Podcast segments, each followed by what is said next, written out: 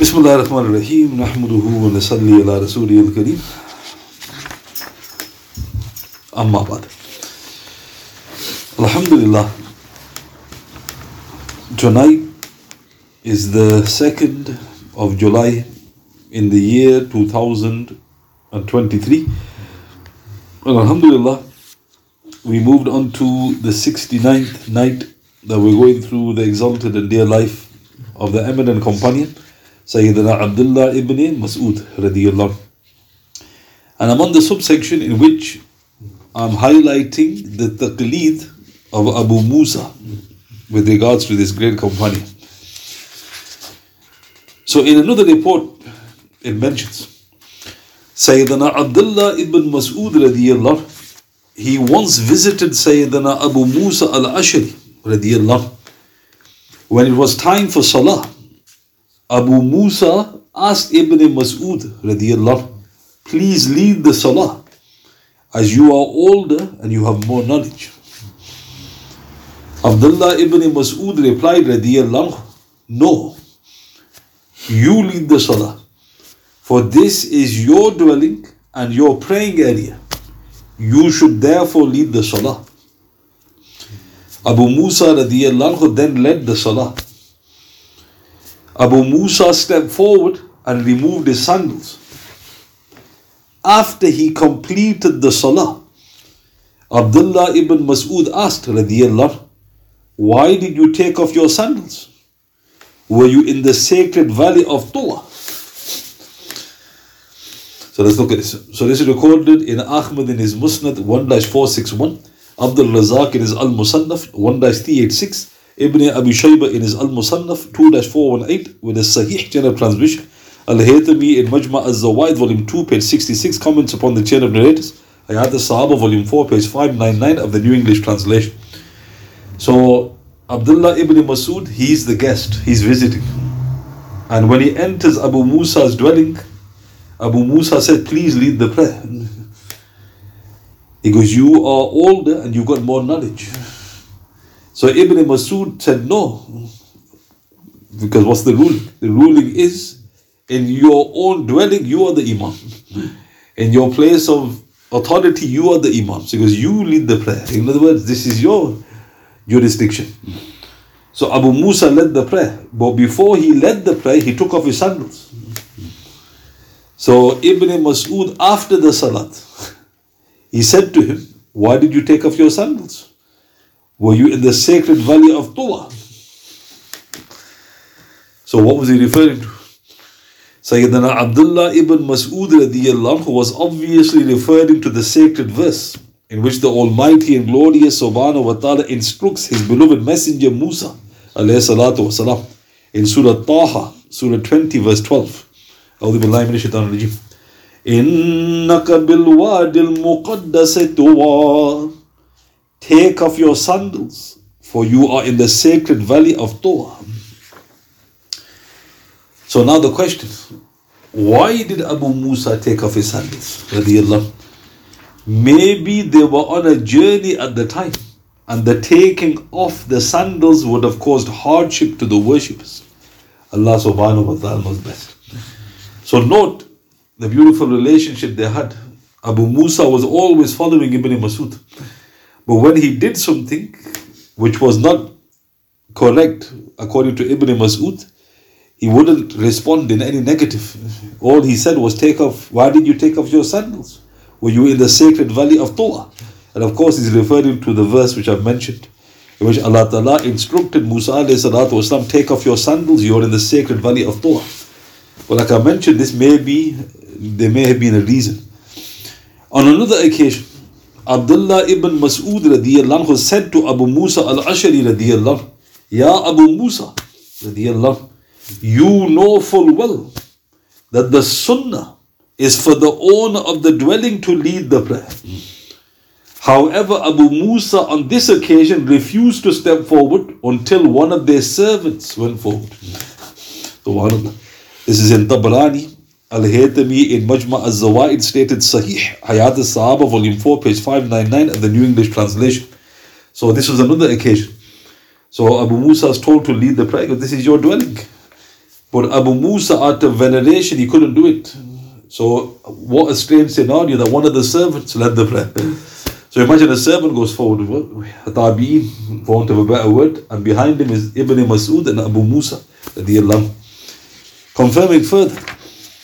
In Abdul Razak in his Al Musannaf, Kanzul Umal, volume 4, page 246, Hayat al Sahaba, volume 4, page 598 of the New English Translation, Abu Sa'id, the slave of Banu Usaid tribe, Rahmatullah alayhi, he said, I prepared a meal one day and I invited Abu Dhar, Hudayfa, and Abdullah ibn Mas'ud. So now look how strange. I've used the word slave. so look how strange. A slaves invited companions. So imagine mentioning that to the modern mindset. The slaves don't what? He's invited. So this shows that this is a polluted word in the modern mindset. A slave, you know, like you say, servant. But they have rights. And one of the rights is you eat what they eat, or they eat from what you eat. So this and this also shows how much they loved the companions of the Prophet.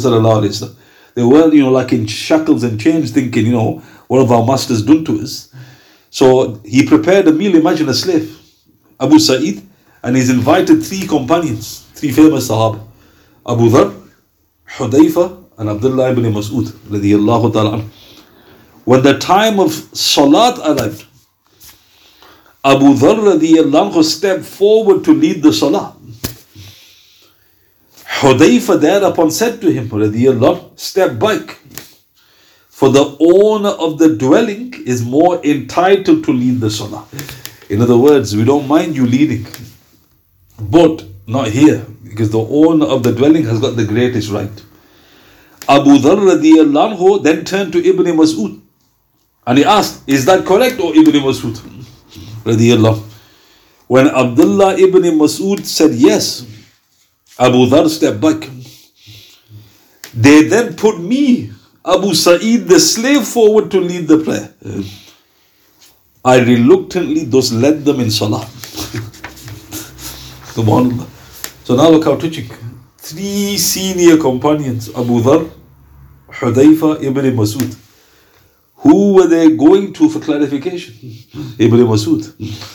So Abu Dhar steps forward. Hudayfa says, No, the owner of the dwelling is more entitled. He then asks Ibn Masud for confirmation. He goes, That's correct. Then look how strange. The slave now goes forward. He goes, I didn't want to go forward it. What's happened? Then he goes, I'm leading them in prayer. The three senior companions of the Prophet. So note, these narrations indicate he was doing, or the companions were following Ibn Masud. Whatever he said, they followed. Allah. Haritha ibn Mudarrab, rahmatullah alayhi, he relates. Sayyidina ibn Masud and Sayyidina Abu Musa radiallahu anhu left Sayyidina Sa'id ibn al-As, whilst the iqam of, of Salat was called, Ibn Masud offered two rakats and then joined the people in Salat. But Abu Musa entered the row without offering the two rakats. So let's look at this. So this is in Ibn Abi Shayba in his Al-Musannaf and Shaykh An-Nimawi rahmatullah in his Athar al-Sunan number 722 with the Sahih Jannah transmission. So it's the Fajr prayer. The Fajr obligatory prayer has started. So, two companions, Ibn Mas'ud, Abu Musa, they came. Ibn Mas'ud, even though the prayer started, Fajr prayer, he offers two rakats. So those two rakats are the sunnah prayers, the, the stress sunnah of Fajr. Abu Musa didn't offer those two rakats. He just joined immediately with the Fajr prayer. Nobody found fault with either. Now, why is this an important report? Because there's a difference of opinion. The Hanafis and the Malikis, I believe, rahimahumullah, they state that if the Fard Fajr prayer has started and you have not offered your two rakat sunnah, you should preferably offer the two rakat sunnah outside of the prayer hall. And if there's no place outside the prayer hall, then in the corner of the masjid. As long as you know, you'll be able to catch the Fajr prayer.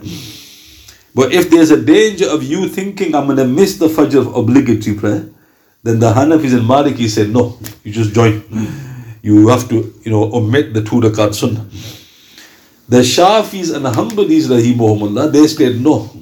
As soon as the Fard prayer starts, there is no prayer. You just join. So why have they differed? Because there's a very famous hadith, the hadith is in Bukhari and Muslim, where the Prophet said, when the iqamat is pronounced, there is no prayer except the obligatory prayer. When the iqamah is pronounced, there is no prayer except the obligatory prayer. So apparently this Sahih Hadith is in line with Imam Abu Imam Shafi, Imam Ahmad, because they state, look, there it is, it's clear. How do Imam Abu Hanifa, Imam Malik interpret this hadith? They state the Prophet was referring to the prayer hall. So when he said there is no there is no when the iqamat is pronounced, there is no obligatory there is no prayer except the obligatory prayer. He was talking about the prayer hall. And that's why the Hanafis and Maliki state offer it outside. Mm. But if there's no place to offer it outside, do it right in the corner. The Shafis and Hanbalis take the hadith as it is. So there's the difference. Now, keeping that in mind, let's go back to this report. This is the beauty of the Sahaba. The Fajr prayer started. Abdullah ibn Masud, what does he do? He offers the two rakats prayer. So what is that? Who is that a proof for? The understanding of the Hanafis. Abu Musa doesn't. He just joins the Fard prayer. Who is that? That's the understanding of the Shafis and Hanbalis. Did Ibn Masud find fault with Abu Musa? Did Abu Musa find fault with Ibn Masud? No. So this proves that both ways are valid. And the tragedy now is people will quote the hadith in Bukhari and Muslim and they'll say, brother, you went against the hadith. What hadith, brother? Because did you pray sunnah when the farad was taking place? He goes, yes, because the Prophet said, there is no prayer when the iqamat is announced except the farad prayer. And then you say, with all respect, uh, do you think Ibn Masud knew the hadith?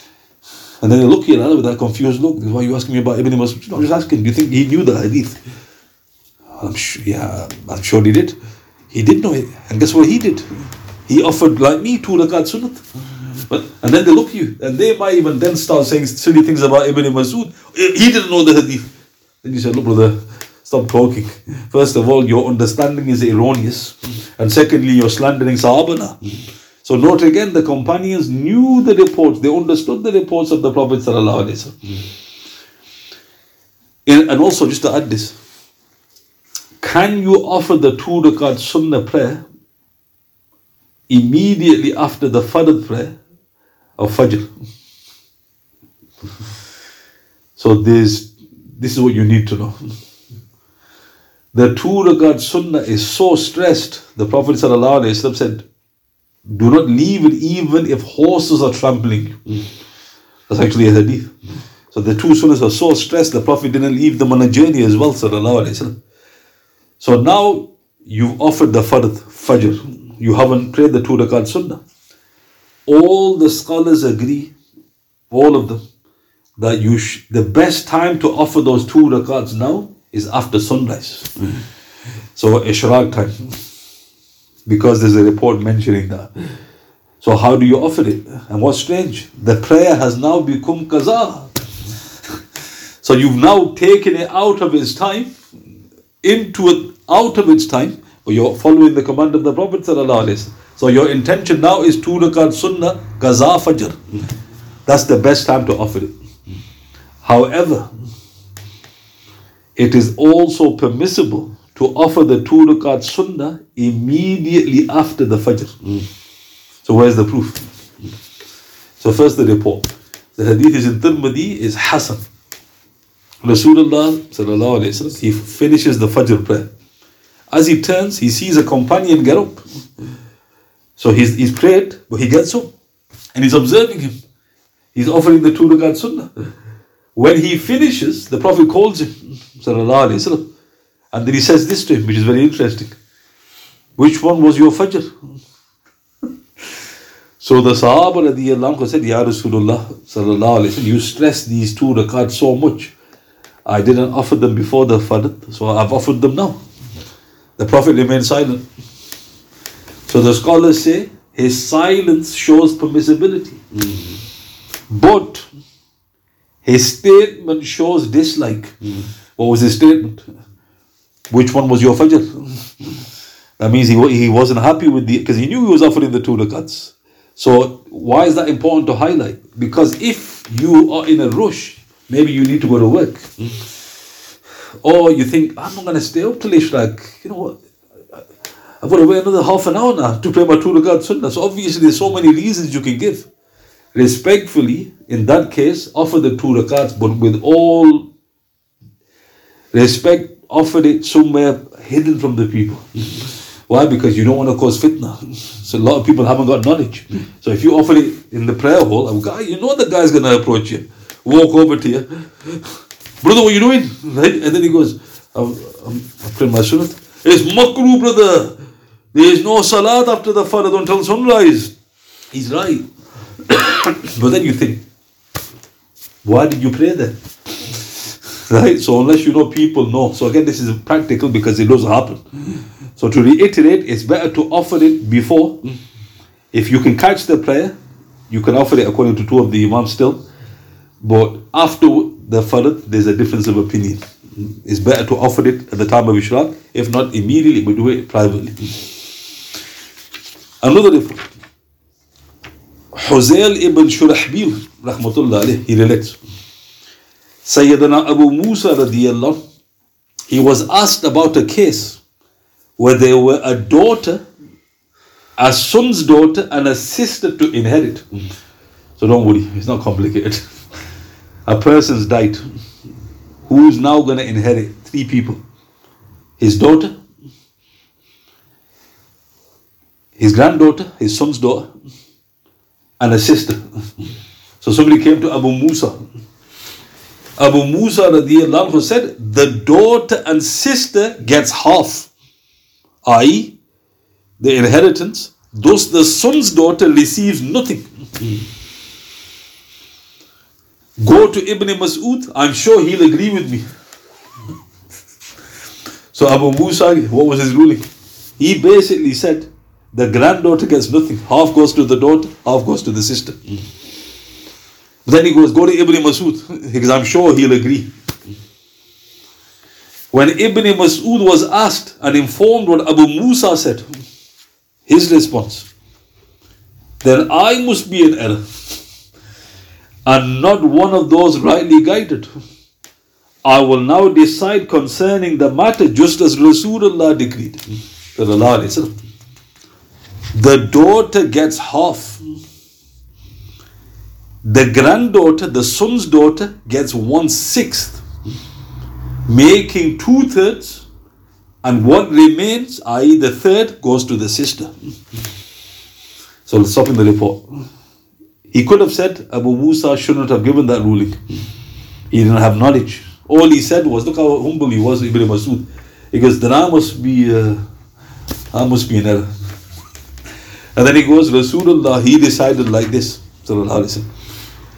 We then return to Abu Musa. Okay, interesting. People like doing this. they go to one because we then return to Abu Musa. And when we informed him, because we were looking at Ibn Masud, uh, uh, he goes, well, uh, Abu Musa. And Abu Musa, look what he said, subhanAllah.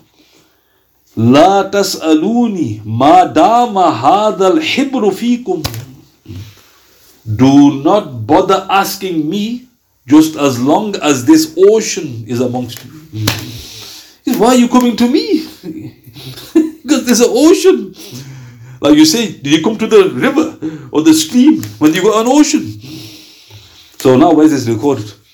This is recorded in Sahih Bukhari, number 6736, Tirmidhi, number 2100, Ibn Majah, number 2721, Ahmad in his Musnad, 7-389, Darimi, number 2890, Mishkat, number 3059, in the chapter on inheritance, Ibn Sa'ad in his Tabaqat, volume 4, page 160, Abu Nu'aym al-Hilya, Hayat al-Sahaba, volume 4, page 809, relates similar. So now why am I mentioning all these reports? I'm proving from these and many other reports that you can clearly see that Abu Musa radiallahu was performing taqleed of Abdullah ibn Masud. Have you understood? He was just following him. Didn't ask him for any evidence. He just says, Look, he's the ocean, go to him. He's the Hibr, he's the most learned. Thus, the majority of the Muslim world also performed taqleed of the four honorable Imams of the Salaf. Hence, how strange that many label this as a bid'ah. Allah subhanahu wa ta'ala preserve us from all forms of deviation and misguidance. I mean, so think about that. You know, this is a good question. A person embraces Islam, let's say, and then he starts hating these labels. He goes, Hanafi, Maliki, Shafi, Hanbali. So he's thinking, I thought Islam was straightforward. So then you say to that brother, look, don't worry. It sounds strange.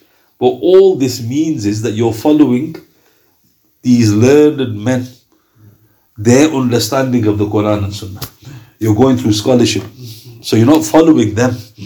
Have you understood? This is a misnomer. When you say you're Hanafi, it doesn't mean you've left the Quran and Sunnah. It means you're going through their understanding of the Quran and Sunnah. Have you understood? When you're Maliki, it doesn't mean you've left the Quran and Sunnah. It means you're following his understanding of the Quran and Sunnah.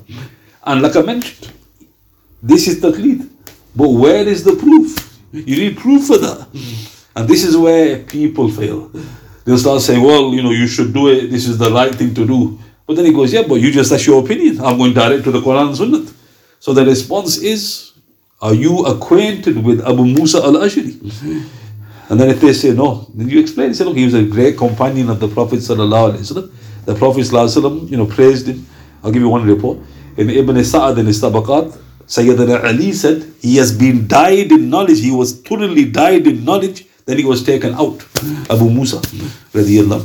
He was a great companion. He was made the, you know, uh, the governor of Yemen by the Prophet sallallahu alaihi wasallam. He was made the governor of, uh, of a part of Iraq by Umar, etc., etc. So this great companion, he did taqleed of who? Abdullah ibn Mas'ud. So you could say, are you going to say to me that he's not following the Quran and Sunnah? A Sahaba of Rasulullah has abandoned the Quran and Sunnah by following another man. So the response is no. He's teaching you something there. He's teaching you taqleed. He's saying this is part of our understanding of the deen. Why? Because safety lies in that. And sometimes you're banging your head for no reason. Why? Because everybody does taqleed. Even those who say we don't follow Imam Abu Hanifa, we don't follow Imam Shafi, we don't follow Imam Malik, we don't follow Imam Ahmad, they still follow scholars. you know, it's we follow. Brother, You, I'm sure you follow scholars. And like I mentioned, they got the handful of scholars. And they're doing taqleed of them. So why are you having a go at us? You're happy to follow them, good luck to you. Their understanding of the Quran and Sunnah, may Allah accept it. We follow these giants of the Ummah, 1,200 years of scholarship. So this is why I mentioned these reports here, because they were doing this in the time of the companions of the Prophet sallallahu alaihi wasallam. Subhanallah. Alaikum salam.